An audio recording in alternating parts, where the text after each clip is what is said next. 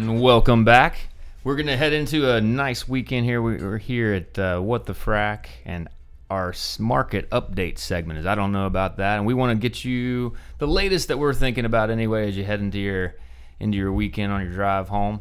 I've got Mr. Jesse Dickens here with me today. How you doing, Jesse? I'm well, Johnson. Good morning, everyone. Good morning, Johnson Sutherland, and we're here at BLPS HQ and keeping a tab on what's going on in our OCTG world. We got, uh, as always, Jesse. There's a lot of uh, factors out there. I don't know if I've had a seen a market with more uh, factors out there that are that we all have to watch at the same time. Yes, Johnson. It's uh, with the geopolitical climate around the world, uh, cost money has gone up, continues to go up. There, there's a lot of factors that we're, we're tracking now that we haven't tracked in the past, for sure. nice little bump on oil prices. Uh, we're now, um, you know, basically three weeks. We've been, you know, uh, hugging that seventy dollar a barrel um, WTI number. Got a little bump. We had some geopolitical activity, Libya, etc. Um, of course, the OPEC uh, cut still having an effect on that, but we've been, um, you know, in the 75, 76 uh, range there. Brent touching 80 and uh, and going there. So that's that's interesting news. Um, what do you make of that, Jesse? As as we go forward, just a little short term volatility. How do how do we uh, how do we think about it for the rest of the year? I, I think short term, Johnson. Uh, I mean, natural gas is at 275. Yeah. um, which which is a good thing. I, I don't know what to make of it. I'll be quite honest. Uh, I think it's a short term bump. I think there's so many factors uh, that are out of our control here in the states, actually, that are driving the cost. OPEC with the cut obviously helps. So uh, hopefully that short term turns into the rest of the summer.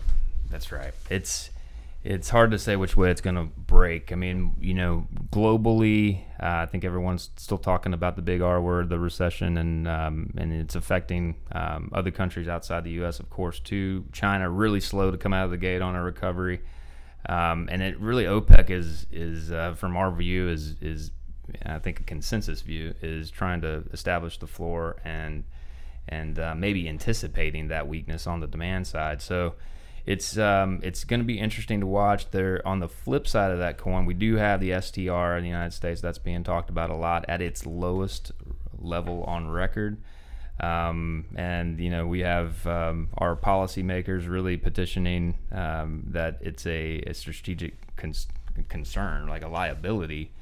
Um, this is the month that uh, we're going to see a reversal of you know barrels coming out of the uh, strategic oil reserve into the market. So you know helping the supply side and having that cease. And then if the administration and uh, if it moves as they're expecting to start refilling it, could take decades, as we we have Bloomberg reporting. But if it does flip to uh, a demand side, uh, that will be interesting to watch on how how that uh, affects WTI going forward. Absolutely the SPR and, and Russia. Quite honestly, those, those are the two things I, I continue to watch because those two things can move the needle on the price of crude. And as as we get close to the to, to the fall months, you know, natural gas typically bounces bounces up. So there there are reasons to be optimistic, but um, yeah, no one knows what Russia is going to do, and our administration. Uh, ho- hopefully, they, they do what they say and they they, they refill it. Yeah, I'm holding my breath, Jesse. so we've got that uh, we're watching on the macro, and that and how does it affect our OCTG world? Of course, is, is where we're we're coming into it. We got to talk about rig count a little bit.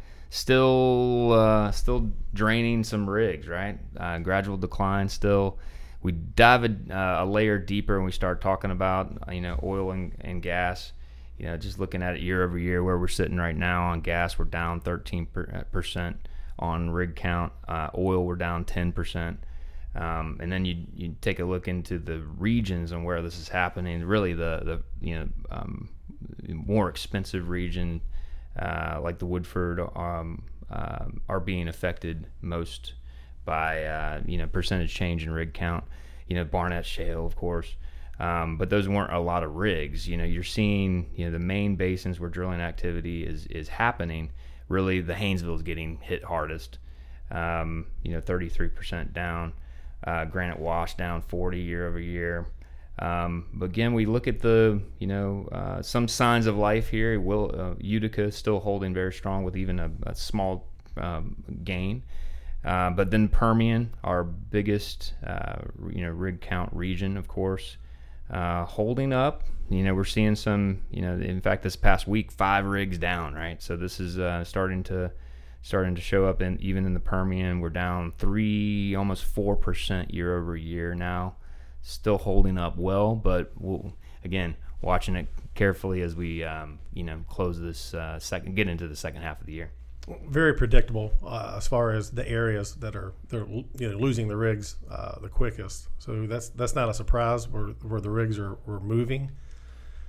You know, on the opposite side, you, you kind of look at the uh, the cost that our customers are you know as far as uh, casing goes, as far as rigs go, as far as uh, frac, all of that's coming down. So that's got to be positive, right, for That's the, right. for the rig count moving forward. Uh, the cost of money continues, and if they can get money from pri- private equity groups, uh, those are the two concerns, right? They kind of push pull, right? The, That's the, right. The costs are coming down, but then the cost of money is going up, so at a pretty quick rate. So uh, that's going to be interesting to watch. That's right. So we're jumping into you know how is it affecting OCTG? You're right. We've seen uh, pretty significant reductions from the peak on OCTG pricing. It's corrected just like as you mentioned, sand and all all of the factors that are you know rig rate even from what we're hearing out there uh, have all started corrections. OCTG may be uh, a little. Um, you know, delayed in, in starting that correction, but certainly has uh, occurred. Um, we look at things like hot roll coil, some of the the um, you know base uh, entrance into OCTG, especially on the ERW side. Looks like we're establishing a floor there. We're coming down off of a you know 1170 range. You know we're sitting now uh, just below 900 in the 890, and it's leveling. So we'll see how that um, uh, maybe helps establish a floor in OCTG pricing. But then uh, really we're talking about supply, and we've gotten as we've um, you know rig count is is slowly declining. Um, there's been an overhang in inventory. We've talked about it uh, several times. Um, we're in the process as an industry of um, absorbing that excess inventory and, and moving back into a um, uh, you know position where order middle order books you know gain some uh, momentum. I'm still working through that, right? I think um, you know we've seen finally a, a correction in, in imports now down to the 200,000 ton per month range. Um, and but we haven't seen major uh, announcements from the uh, sorry from the OCTG domestic manufacturers on on capacity changes. It's been you know around the margin, so to speak. Everyone trying to hold on to the the people that were really hard to to hire in the first place. So there's still a, a you know maybe a weakness on the order book, let's say, um, as we see this inventory correction process work itself through the market, but. Uh, not ready to call an end to that yet. What about you, Jesse? No, you're, you're exactly right. Unfortunately for, for the mills, uh, we're, we're you know late July now. We're, we're probably two months away before we start to get back on a normal cadence, based on the projections that we that we see now from the importers, uh, based on the rig count. So yeah, I'd, I'd say two more months.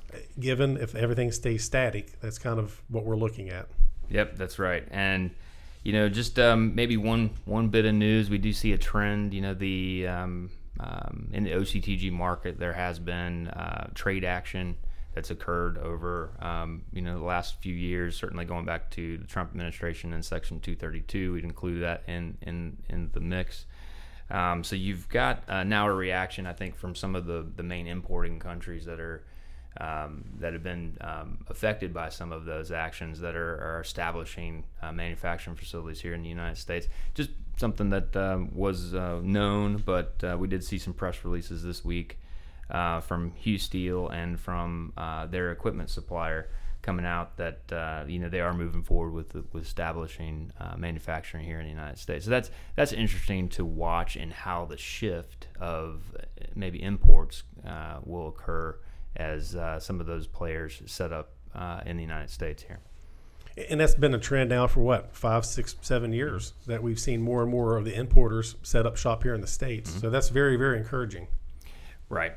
And that's it, guys. I think we wanted to be brief today, touch the you know the highlights. We're always um, you know looking at several different factors. This is what we're thinking about this week. Uh, we're gonna keep you updated.